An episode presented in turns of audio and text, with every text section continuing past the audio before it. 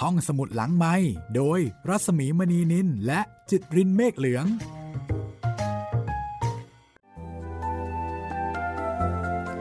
สวัสดีค่ะ ต้อนรับคุณผู้ฟังเข้าสู่ห้องสมุดหลังไม้นะคะ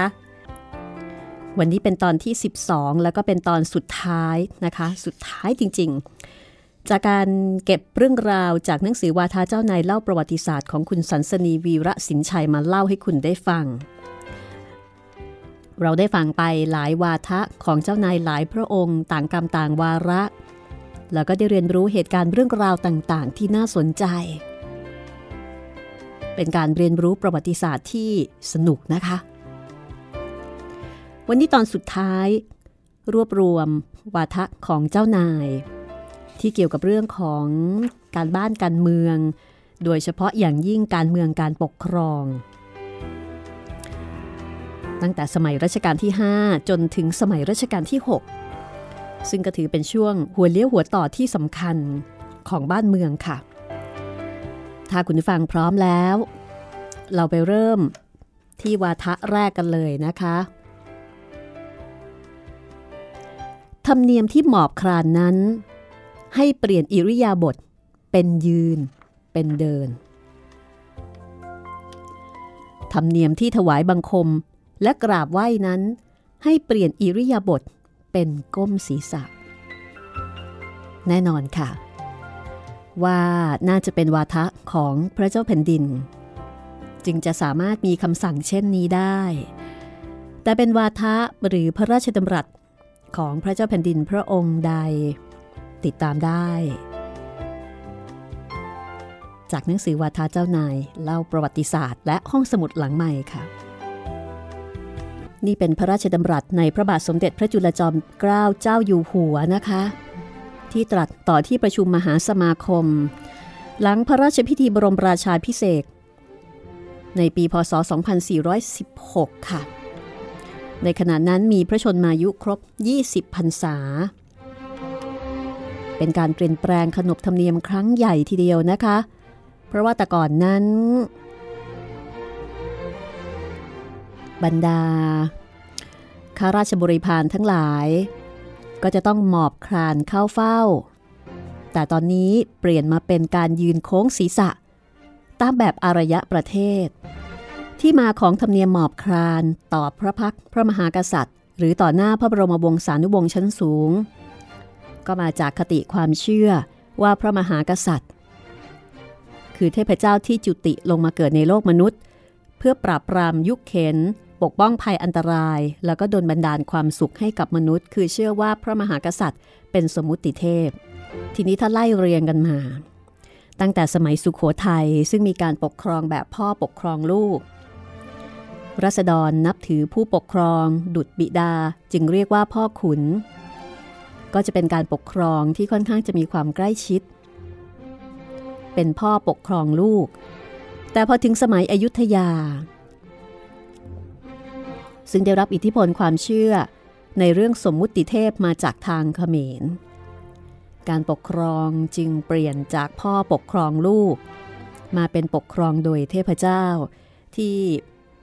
พระมหากษัตริย์ ทรงมีสิทธิ์ขาดแต่เพียงผู้เดียวในการบริหารบ้านเมือง จึงมีการสร้างพิธีต่างๆ ขึ้นมารองรับฐานะของพระองค์ แล้วก็ ด้วยพระราชภาระ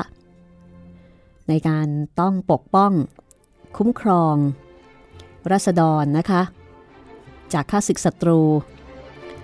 การที่ต้องทรงรักษาพระราชอาณาเขตให้มั่นคง ขยายให้แผ่กว้างขวางออกไป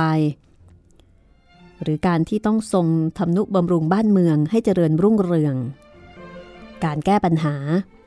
ให้สำเร็จลุล่วง พื่อให้รัษฎรอยู่ดีมีสุข พระราชภาระอันยิ่งใหญ่นี้ พระเจ้าอยู่หัวหรือว่าพระเจ้าแผ่นดิน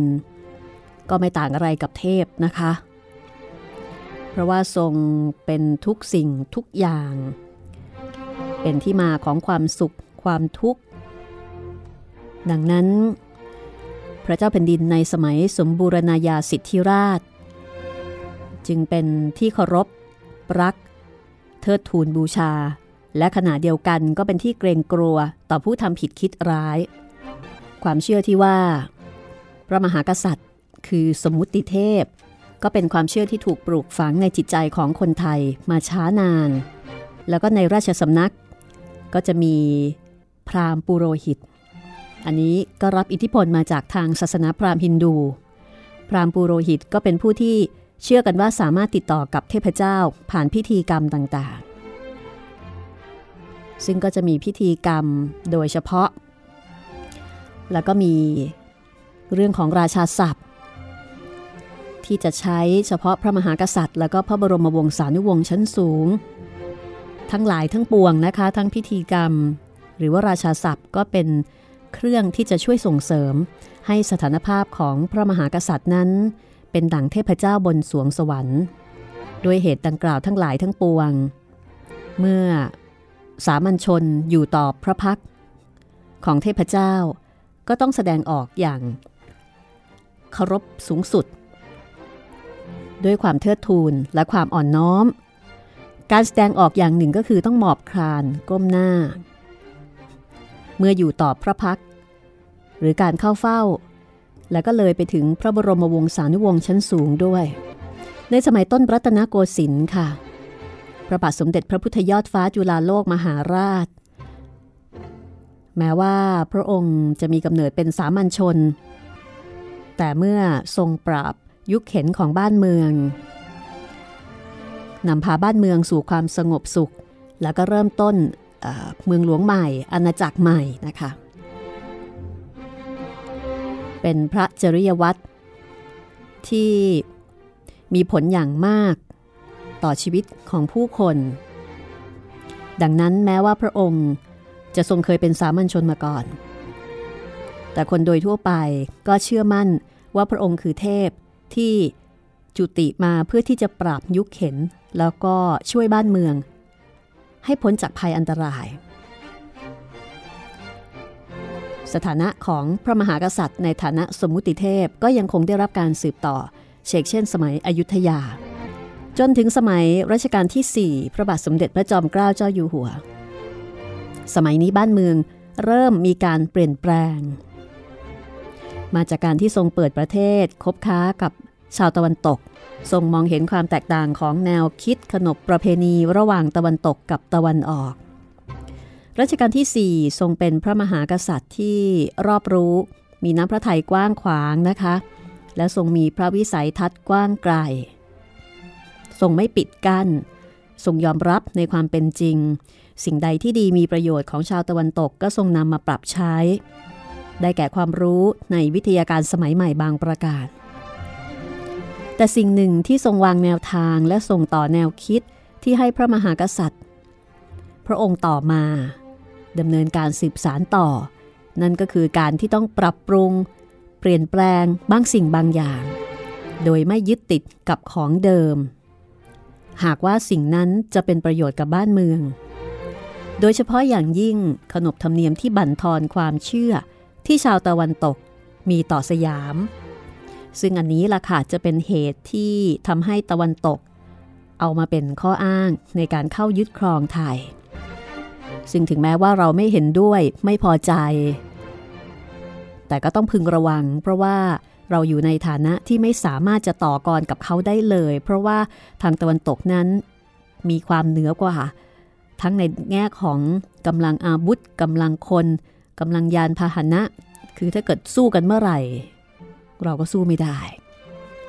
สิ่งนี้ก็เป็นสิ่งที่คือเป็นความจริง ที่โชคดีมากๆนะคะที่พระมหากษัตริย์ของเรา ทรงมีพระปรีชาสามารถทรงมีพระวิจารณญาณที่อยู่บนพื้นฐานของความเป็นจริง หาไม่เช่นนั้นแล้ว เราก็อาจจะเหมือนประเทศข้างเคียง ที่บางครั้งไม่ยอมรับกับความเป็นจริง หรือว่าความเปลี่ยนแปลงของโลก แล้วก็ไม่ได้ตั้งตั้งใจหรือว่าไม่ได้ตั้งตัวในการที่จะปรับเปลี่ยนบางสิ่งบางอย่าง ดังนั้นเมื่อถึงเวลา ไม่สามารถที่จะป้องกันอะไรได้แล้ว คือพอรู้ก็เรียบร้อยเลย ในขณะที่ของเราเนี่ยเรารู้เห็น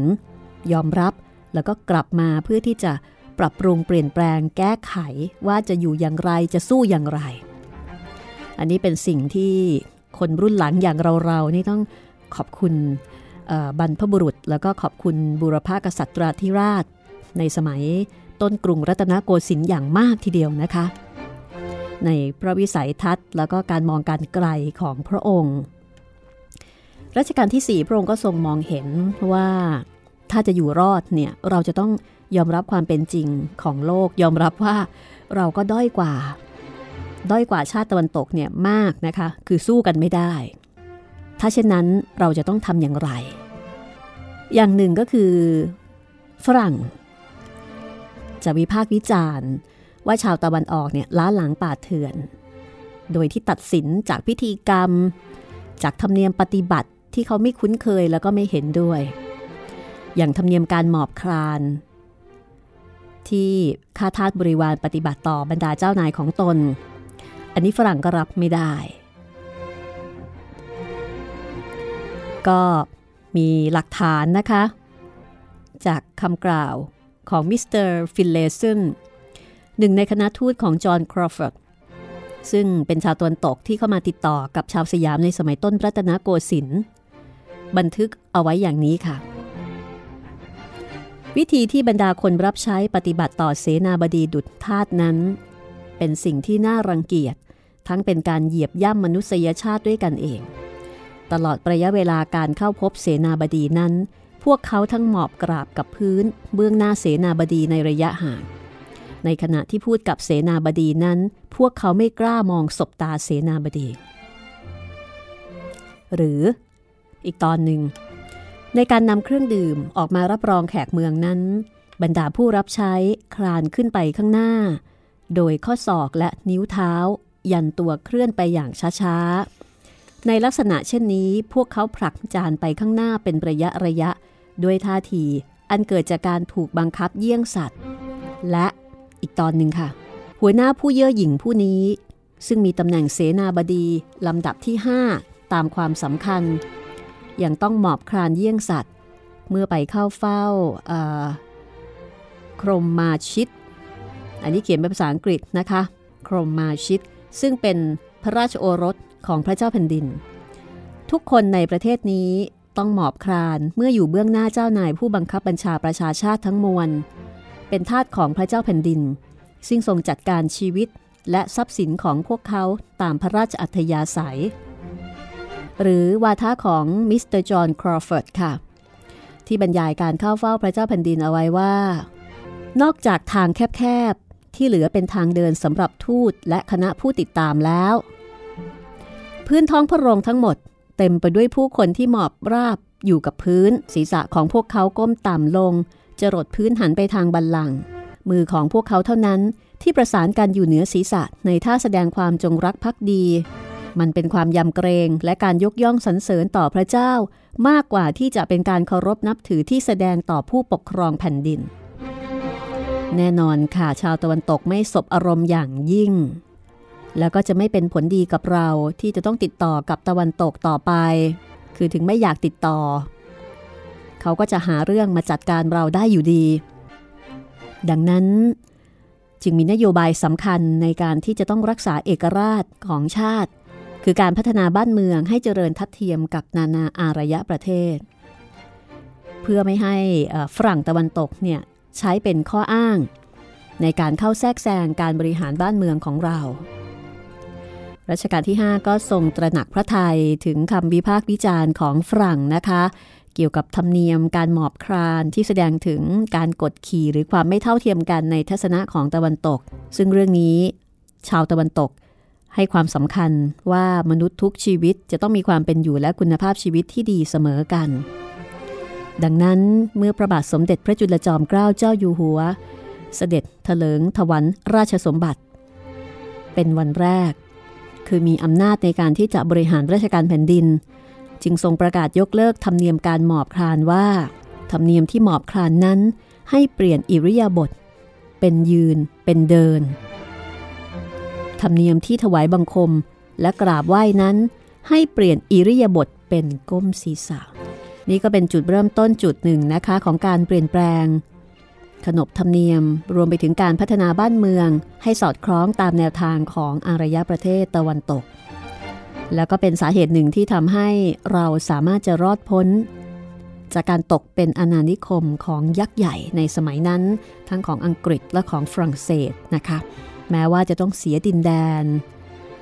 บางส่วนให้กับทางฝรั่งเศสในสมัยรศ112 ก็ตาม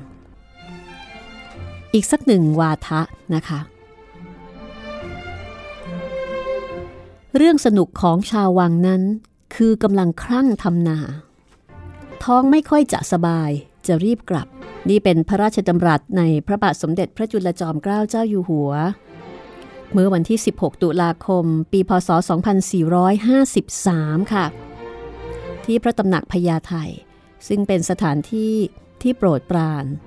พระองค์มักจะเสด็จมาประทับพักผ่อนพระอิริยบทที่นี่เสมอ ในช่วงระยะท้ายสุดแห่งพระชนชีพ และนี่เป็นพระราชดำรัสครั้งสุดท้ายณสถานที่แห่งนี้ค่ะ เพราะเมื่อเสด็จกลับก็ทรงพระประชวรและเสด็จสวรรคตในวันที่ 23 ตุลาคมในปีเดียวกัน เดือนเดียวกันและก็ปีเดียวกัน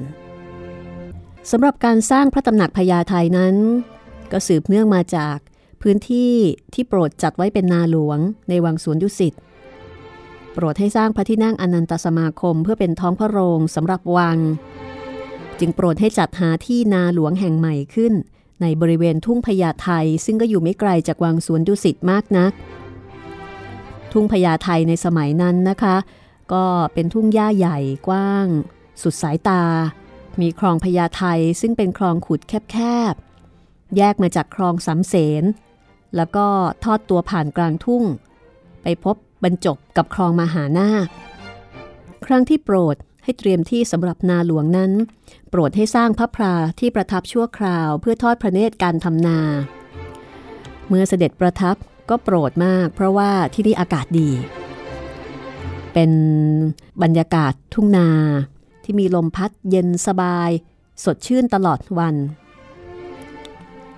ำให้พระนาสิกโล่ง หายพระไทยสะดวกปลอดโปร่งจึงมีพระราชดำริให้สร้างเป็นนาแล้วก็สวนสำหรับปลูกข้าว ปลูกผักเลี้ยงสัตว์ ดังที่เคยทอดพระเนตรเห็นในยุโรป พระบาทสมเด็จพระจุลจอมเกล้าเจ้าอยู่หัว ทรงสนพระราชหฤทัยแล้วก็เอาพระราชหฤทัยใส่ในการปรับเปลี่ยนภูมิทัศน์ ของทุ่งพญาไทให้เป็นไปตามพระราชดำริ เริ่มจากการขุดขยายคลองนะคะ ให้ลึกแล้วก็กว้างขึ้น เพื่อชักน้ำเข้าสู่ที่นาแล้วก็ที่สวน แล้วก็ขุดแยกให้ผ่านเข้าไป ตามที่กำหนดให้เป็นสวนผัก สวนดอกไม้พระตำหนักฝ่ายหน้า ฝ่ายในแล้วก็นาข้าว ปลายคลองไปสิ้นสุดที่นาหลวง แล้วก็โปรดให้ขุดเป็นสระใหญ่แล้วก็ลึกสำหรับเก็บน้ำไว้ใช้ตลอดปี แล้วก็โปรดให้ตัดถนนสังฮีจากวังสวนดุสิตผ่านเข้ามาบริเวณทุ่งพญาไทปรากฏในพระราชหัตถเลขาสั่งการความตอนหนึ่งว่า ให้ขุดคลองพญาไทด้านเหนือถนนสางฮีซึ่งจะปลูกเข้าให้มีน้ำเดินได้ตลอดถึงคลองสามเสนให้ปลูกพระพราข้างหน้าหลังหนึ่ง ข้างในหลังหนึ่ง ข้ามคนละฟ้าครอง เยื้องกันหน่อยหนึ่ง มีสะพานแล่นถึงกัน และเรือนบริวารซึ่งไม่สำคัญที่ที่ปลูกพระพราสองหลังนี้ จึงเป็นในสวนหลวงหลังหนึ่ง เป็นที่นาเคียงสวนหลังหนึ่ง พระตำหนักหลังนอกมีลักษณะครึ่งตึกครึ่งไม้สองชั้น สร้างแบบเรียบง่ายตามแบบบ้านชาวนาในชนบทของประเทศทางยุโรป โปรดประยุกต์ ให้เข้ากับภูมิประเทศของไทยนะคะ เช่น หลังคากระเบื้องไม้สัก ชายคามีเท้าแขนไม้สลัก พื้นปูหินอ่อนแล้วก็กระเบื้องลาย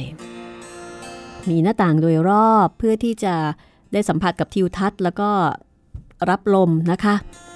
พระตำหนักหลังในก็มีรูปแบบแล้วก็การใช้วัสดุเหมือนกับพระตำหนักหลังนอก แต่ว่าร่มรื่น งดงามด้วยไม้ยืนต้นและก็สวนไม้ดอก เพิ่มความงามสดชื่น ด้วยสระบัวขนาดใหญ่ ด้านหลังพระตำหนัก ในส่วนที่เป็นสวนครัว อยู่ถัดจากพระตำหนักหลังนอกไปจนจดเขตวัดมะกอก โปรดให้ขุดท้องร่องปลูกผักนานาชนิด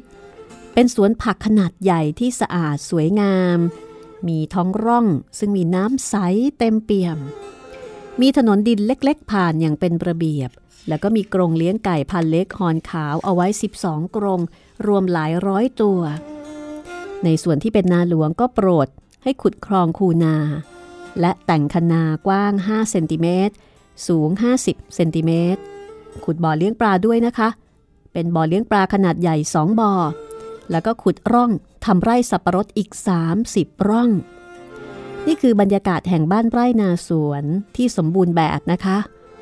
ของพระตำหนักพญาไทยเป็นที่ที่มีความร่มรื่น เย็นสบายตลอดวัน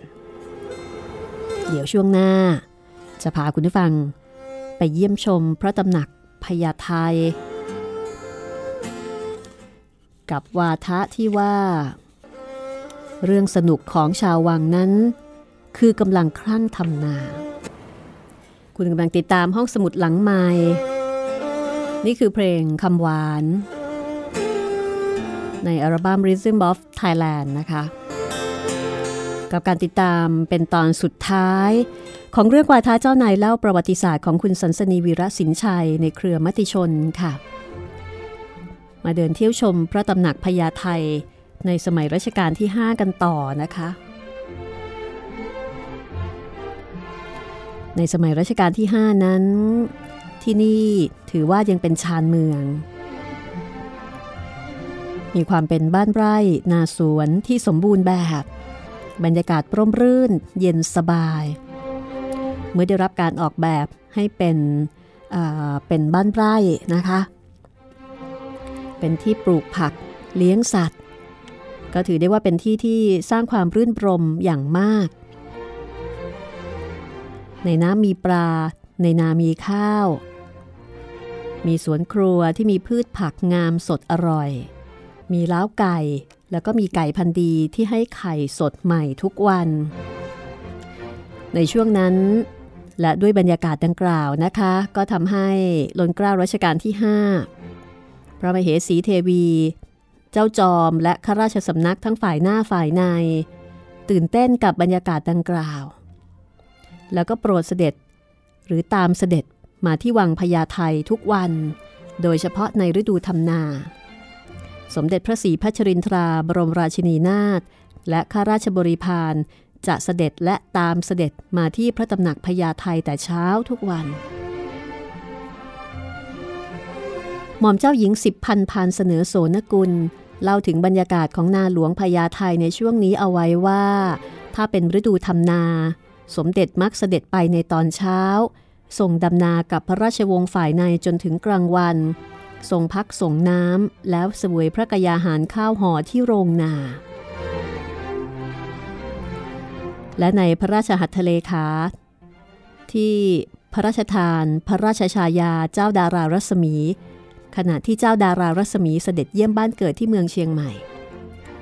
ทรงเล่าถึงเหตุการณ์ในพระราชสำนักเอาไว้ว่า บางกอกเวลานี้ฝนตกเกือบจะไม่เว้นวัน เรื่องสนุกของชาววังนั้นคือกำลังคลั่งทำนา ตั้งแต่แม่เล็กเป็นต้น ลงดำนาเอง เลี้ยงดูกันเป็นหลายวัน ข้อที่เกลียดโครนเลนนั้นหายหมดทำได้คล่องแคล่วที่โรงนาเป็นที่สบาย แล้วก็ในการที่พระบาทสมเด็จพระเจ้าอยู่หัวเอาพระราชหฤทัยใส่ กับการปรับปรุงเปลี่ยนภูมิทัศน์ทุ่งพญาไทตามพระราชดำริ ขณะดำเนินการก็ทำให้ต้องเสด็จไปทอดพระเนตรอยู่เนืองๆโปรดขับรถไฟฟ้า จากวังสวนดุสิตและเมื่อวางพญาไทเป็นรูปเป็นร่างขึ้นนะคะ ก็ยิ่งพอพระทยัยหลังจากนั้นก็มักเสด็จประพาสวังพญาไทแทบทุกเย็น คือเมื่อเสร็จจากพระราชกิจบ้านเมืองนะคะ ก็จะเสด็จที่นี่ และในวันหยุด ก็จะเสด็จมาประทับพักผ่อนสำราญพระราชอิริยาบถทอดพระเนตรการทำนาทำสวน ปลูกผัก เลี้ยงไก่ และสวยพระกยาหารง่าย ๆ ที่ประกอบด้วยผักสดเนื้อสัตว์ที่ปลูกเองเลี้ยงเอง ปรากฏเกี่ยวกับเรื่องนี้ในพระราชหัตถเลขาหลายฉบับ ในช่วงปี พศ 2452 ถึง 2453 อันเป็นปีสุดท้ายในพระชนชีพ ดังเช่น นอนฝันไปว่ากินมะเขือต้ม เห็นจะเป็นด้วยหิวข้าวเลยนึกอยากไปจริงๆ ได้สั่งให้อาภาทำที่พญาไทสำหรับกลางคืนวันนี้ คิดอ่านจัดการหุงข้าวกับตาอ้นสักที ไม่ต้องมีกับข้าวอื่นก็ได้ กินกันจนๆอย่างในเรือเมเสียสักที แล้วก็อีกหนึ่งข้อความนะคะ 13ค่ำว่าง คิดจะหาข้าวกินที่นาพญาไทยอย่างเช่นครั้งก่อน ได้บอกดุกและอาภาพระยาวรพงศ์พระยาเวียงในไปแล้ว ให้คิดอ่านจัดการสำหรับกินข้าวเช่นครั้งก่อนข้าวก็คือข้าวนั่นเองนะคะแต่ว่าในพระราชหัตถเลขาเนี่ยจะเขียนเข้าคือสละเอานะคะเสียงก็จะสั้น ก็ถือได้ว่าในช่วงนี้เป็นช่วงเวลาแห่งความรื่นรม แห่งความสุขของล้นเกล้ารัชกาลที่ 5 นะคะ เพราะว่ากับการที่เสด็จประทับทอดพระเนตรกิจการต่างๆ ที่พระตำหนักพญาไทเป็นช่วงเวลาที่เพลิดเพลินนะคะ ทรงเพลิดเพลิน มีความสุข อากาศที่โปร่งโล่งก็ทำให้ทรงสบายพระวรากาย คือ หายพระไทยสะดวกนะคะ อากาศดี พระกยาหารง่ายๆ สดๆ ที่เสวยอย่างไม่มีพิธีรีตองก็ทำให้เสวยได้มาก และการได้ตรัสเรื่องต่างๆ กับพระบรมวงศานุวงศ์ใกล้ชิด ก็ทำให้สบายพระไทยบรรยากาศดีนะคะ จึงโปรดที่จะเสด็จยังพระตำหนักพญาไททุกวันเมื่อทรงว่างจากพระราชภารกิจ แต่ช่วงเวลาแห่งความสุขความสำราญดำเนินไปได้ไม่นานนักค่ะ เพราะว่าในเย็นวันที่ 16 ตุลาคม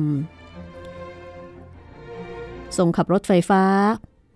มาที่พระตำหนักพญาไทเช่นเคย แต่ในวันนั้นทรงขับรถพระที่นั่ง ทอดพระเนตรทั่วบริเวณ ทอดพระเนตรการเลี้ยงไก่ แต่มิได้เสด็จลงจากรถพระที่นั่ง ดังที่ทรงเคยปฏิบัติ แล้วก็มีรับสั่งว่าท้องไม่ค่อยจะสบายจะรีบกลับ จึงเสด็จกลับเร็วกว่าปกติค่ะ และหลังจากนั้นก็มิได้เสด็จมาที่พระตำหนักพญาไทอีกเลย นี่คือเหตุการณ์เมื่อเย็นวันที่ 16 ตุลาคมนะคะ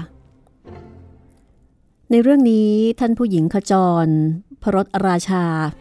ซึ่งเป็นข้าหลวงผู้รับใช้ใกล้ชิด สมเด็จ พระศรีพัชรินทราพระบรมราชินีนาถก็ได้เล่าเกี่ยวกับเหตุการณ์นี้ไว้ว่า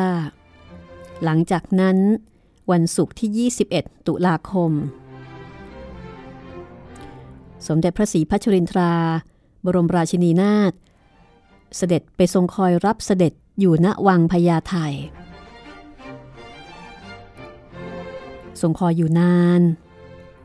จนทรงออกพระโอษฐ์บ่นว่า ไม่มาก็ไม่บอก แต่หลังจากนั้นครู่เดียว ก็มีมหาดเล็ก อัญเชิญพระราชหัตถเลขา มีข้อความว่าทรงพระประชวรเสด็จมาไม่ได้ สมเด็จพระศรีพัชรินทราจึงรีบเสด็จกลับ และอีกเพียงสองวันต่อมาล้นเกล้ารัชกาลที่ห้าก็เสด็จสวรรคต มาถึงวาทะต่อไปค่ะ อย่าได้ถือพวกถือเหล่า เพราะเป็นคนไทยด้วยกัน พูดกันเพียงเท่านี้ก็พอแล้ว ทหารหรือเจ๊กลากรถ ย่อมมีฐานะในความเป็นพลเมืองเท่ากัน แต่พระเจ้าแผ่นดิน ส่งอำนาจที่จะลงโทษพลเมือง ฐานบิดากับบุตรได้เสมอ การเคี่ยนพลเมืองก็ทรงถือว่าเป็นการสั่งสอนบุตร นี่เป็นพระดำรัส ในสมเด็จพระเจ้าบรมวงศ์เธอ เจ้าฟ้าจักรพงศ์ภูวนาถกรมหลวงพิษณุโลกประชานาถที่ส่งอธิบายให้นักเรียนในร้อยทหารบกฟัง กรณีที่มีการเคี่ยนหลังนายทหารชั้นสัญญาบัตรต่อพระพักของสมเด็จพระยุพราช เจ้าฟ้ามหาวชิราวุธ คือถึงแม้ว่าพระดำรัสนี้นะคะจะทำให้เหล่าทหารเนี่ยระงับความเสียใจไปได้ระยะหนึ่ง แต่ก็น่าจะเป็นส่วนหนึ่งของสาเหตุที่ทำให้เกิดเหตุการณ์รอสอ130ที่เรียกกันว่ากบฏรอสอ130สำหรับเหตุการณ์รอสอ130นั้นก็เกิดจากนายทหารกลุ่มหนึ่ง ที่ต้องการจะเปลี่ยนแปลงการปกครองจากระบอบสมบูรณาญาสิทธิราช มาเป็นระบอบประชาธิปไตย ที่มีพระมหากษัตริย์เป็นประมุข ราะมีความคิดเห็นว่าอำนาจการบริหารราชการแผ่นดินที่ขึ้นอยู่กับพระมหากษัตริย์เพียงพระองค์เดียวนั้น อาจเกิดความผิดพลาดได้ง่าย โดยเฉพาะเมื่อโลกเจริญก้าวหน้า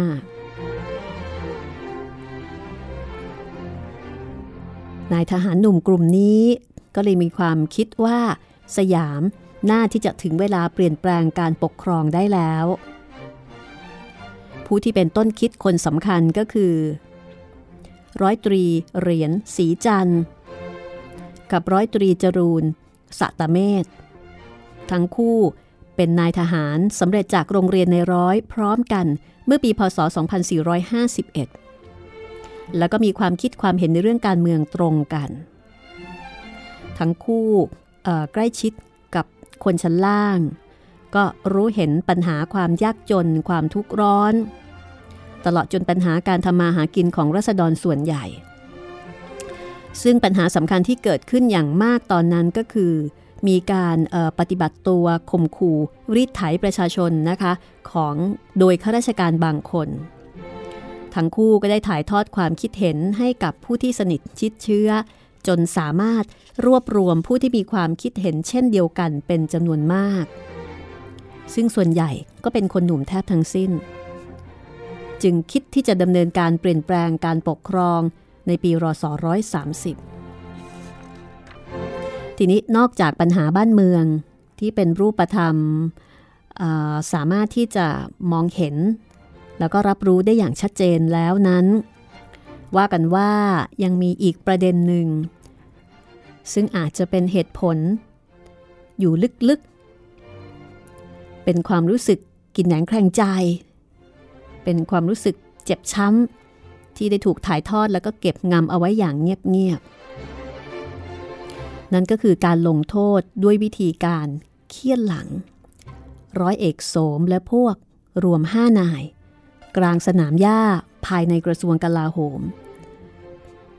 เฉพาะพระพักสมเด็จพระบรมโอรสาธิราชสยามกุฎราชกุมาร คือพระบาทสมเด็จพระมงกุฎเกล้าเจ้าอยู่หัวในเวลาต่อมานั่นเองนะคะ คือเคี่ยนต่อหน้า สมเด็จพระบรมโอรสาธิราช สาเหตุการเคี่ยนหลังครั้งนั้นเนี่ยก็มาจากการที่นายทหารทั้งห้านาย ทะเลาะกับมหาดเล็กบางคน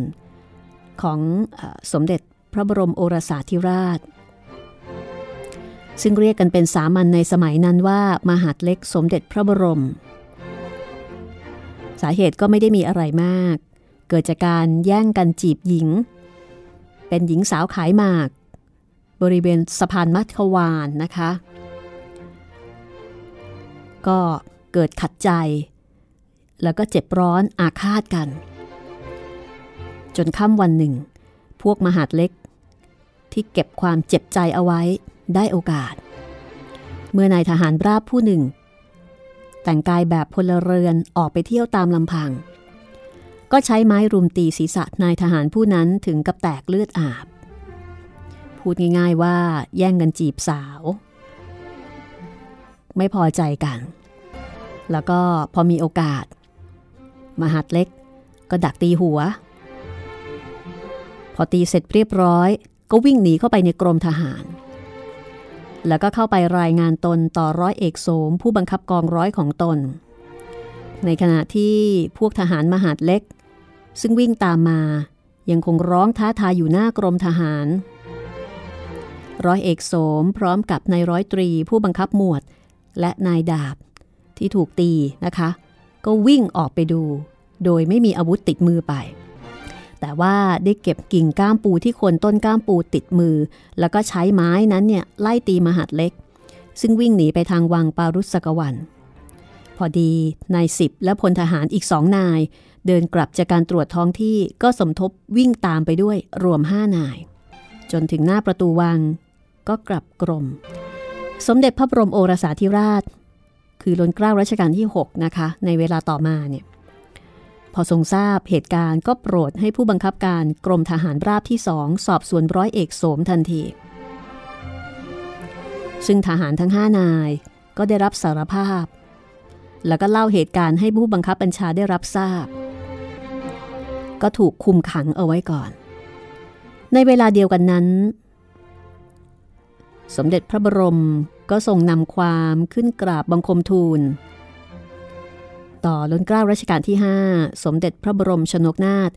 ขอให้ทรงลงพระอาญาด้วยวิธีเคี่ยนหลังทหารทั้ง5นายตามจารีตนครบาล ซึ่งเป็นกฎหมายแบบเก่า โทษฐานกระทำการอุกอาจถึงหน้าประตูวัง ถือเป็นการหมิ่นพระบรมเดชานุภาพองค์รัชทายาทเรื่องนี้ก็เล่ากันว่า ตอนแรกพระบาทสมเด็จพระจุลจอมเกล้าเจ้าอยู่หัวก็ไม่ทรงเห็นด้วยกับคำกราบบังคมทูล ขอให้ลงโทษทหารทั้ง 5 นายด้วยวิธีดังกล่าว เพราะว่าขณะนั้นเนี่ยอยู่ในระหว่างการแก้ไขกฎหมาย ให้เป็นไปตามแบบอารยประเทศ แล้วก็กำลังยกเลิกกฎหมายเก่าที่ล้าสมัยอย่างเช่นจารีตนครบาล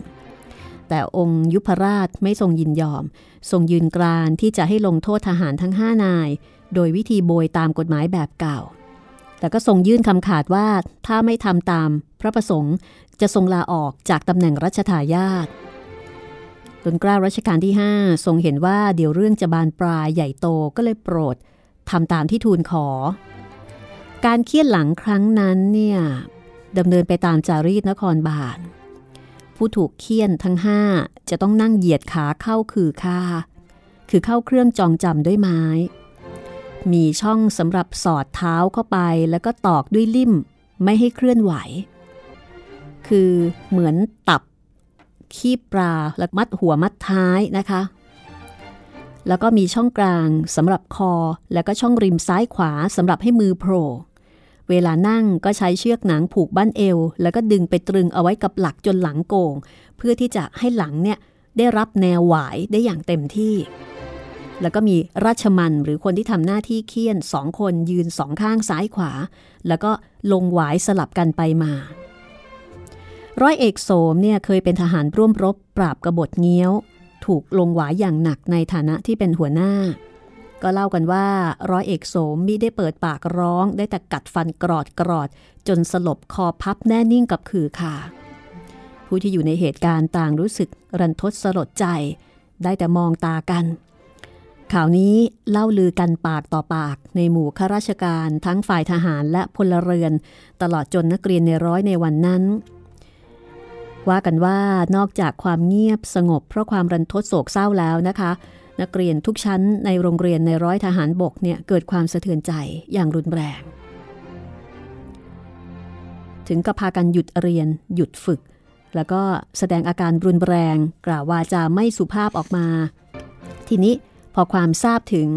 สมเด็จเจ้าฟ้ากรมหลวงพิษณุโลกประชานาซึ่งเป็นผู้บัญชาการโรงเรียนในร้อยทหารบกขณะนั้น คือถึงแม้จะทรงเข้าใจคือทรงเข้าพระทัยถึงความรู้สึกของบรรดานักเรียนในร้อย แล้วก็ทรงตระหนักถึงเหตุการณ์บ้านเมืองนะคะ ที่มีกลุ่มคนที่สนใจการเมืองแล้วก็ตื่นตัวต้องการเปลี่ยนแปลงการปกครอง ก็ต้องทรงพยายามแก้ปัญหาและรักษาสถานการณ์ให้ราบรื่น เรื่องราวที่เกิดขึ้นวันนั้นก็ทำให้บรรยากาศตึงเครียดมาก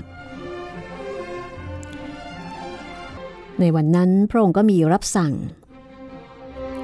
รับสั่งตอบนายทหารชั้นผู้ใหญ่ ที่ทูลถามถึงเรื่องที่เกิดขึ้นว่า ทหารเป็นทหารของชาติ แต่มหาดเล็กมันเป็นคนใช้ส่วนตัว ถ้าเป็นฉัน ฉันจะเรียกเด็กของฉัน พร้อมด้วยทหารมาสั่งสอนให้มีความสามัคคีต่อกัน อย่าได้ถือพวกถือเหล่า เพราะเป็นคนไทยด้วยกัน พูดกันเพียงเท่านี้ก็พอแล้ว แต่กับนักเรียนในร้อยนั้น ก็ทรงตระหนัก ในพระไทยถึงความรู้สึก รันทดใจที่อาจจะกลายเป็นความเจ็บจำลึกๆ ในหัวใจ แต่ในเวลาเดียวกันก็ทรงมั่นพระไทยในพระจริยวัตรของพระองค์นะคะที่ทรงใช้ความจริงใจนะคะ ในการคือใช้ความจริงใจ ความเมตตาในการบริหารในการให้การศึกษากับเหล่านักเรียนในร้อย ซึ่งทรงหล่อหลอมทุกหัวใจให้เป็นหนึ่งเดียวกัน เพื่อจุดหมายสำคัญคือความมั่นคงและความเจริญรุ่งเรืองของประเทศชาติ ดังนั้นเมื่อทรงเรียกประชุมนักเรียนในร้อยทั้งหมด ทรงอธิบายปลอบโยนด้วยความเศร้าพระทยัยและเหตุผลหนึ่งที่ทรงยกมาก็คือ ทหารหรือเจ๊กลากรถ ย่อมมีฐานะในความเป็นพลเมืองเท่ากัน แต่พระเจ้าแผ่นดินส่งอำนาจที่จะลงโทษพลเมืองฐานบิดากับบุตรได้เสมอ การเคี่ยนพลเมืองก็ทรงถือว่าเป็นการสั่งสอนบุตร ข้อความดังกล่าวก็ทำให้นักเรียนในร้อย คลายความตึงเครียด ยอมที่จะเข้าเรียนแล้วก็ออกฝึกดังเดิม แต่ก็คงปฏิเสธไม่ได้ว่า เหตุการณ์ในวันนั้น ก็คงเป็นความเจ็บจำลึกๆ ความน้อยเนื้อต่ำใจ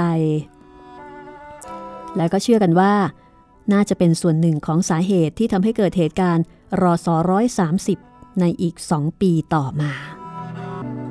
บางทีเหตุการณ์เล็กๆ ก็เป็นเหมือนกับเป็นเชื้อเพลิง ให้เกิดเหตุการณ์ใหญ่ ๆ ลุกลามบานปลายใหญ่โตได้อย่างไม่คาดฝันค่ะ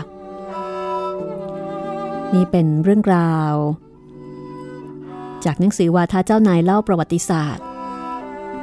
เรียบเรียงโดยคุณสันสนีวิรสินชัยในเครือศิลปะวัฒนธรรม ฉบับพิเศษของมติชนนะคะห้องสมุดหลังใหม่ก็นำเนื้อหาบางตอนมาเล่าให้คุณได้ฟังกัน ก็หวังว่าน่าจะเป็นเรื่องราวที่ทำให้เราได้เข้าใจ ได้รู้ ถึงประวัติศาสตร์ โดยเฉพาะในช่วงสมัยรัตนโกสินทร์ วันนี้หมดเวลาของห้องสมุดหลังใหม่แล้วค่ะ ติดตามห้องสมุดหลังใหม่และข้อมูลเรื่องราวจากหนังสือดี ๆ ที่น่าสนใจได้ ที่นี่ www.thaipbsradio.com สวัสดีค่ะ ห้องสมุดหลังไม้โดยรัสมีมณีนินและจิตรินเมฆเหลือง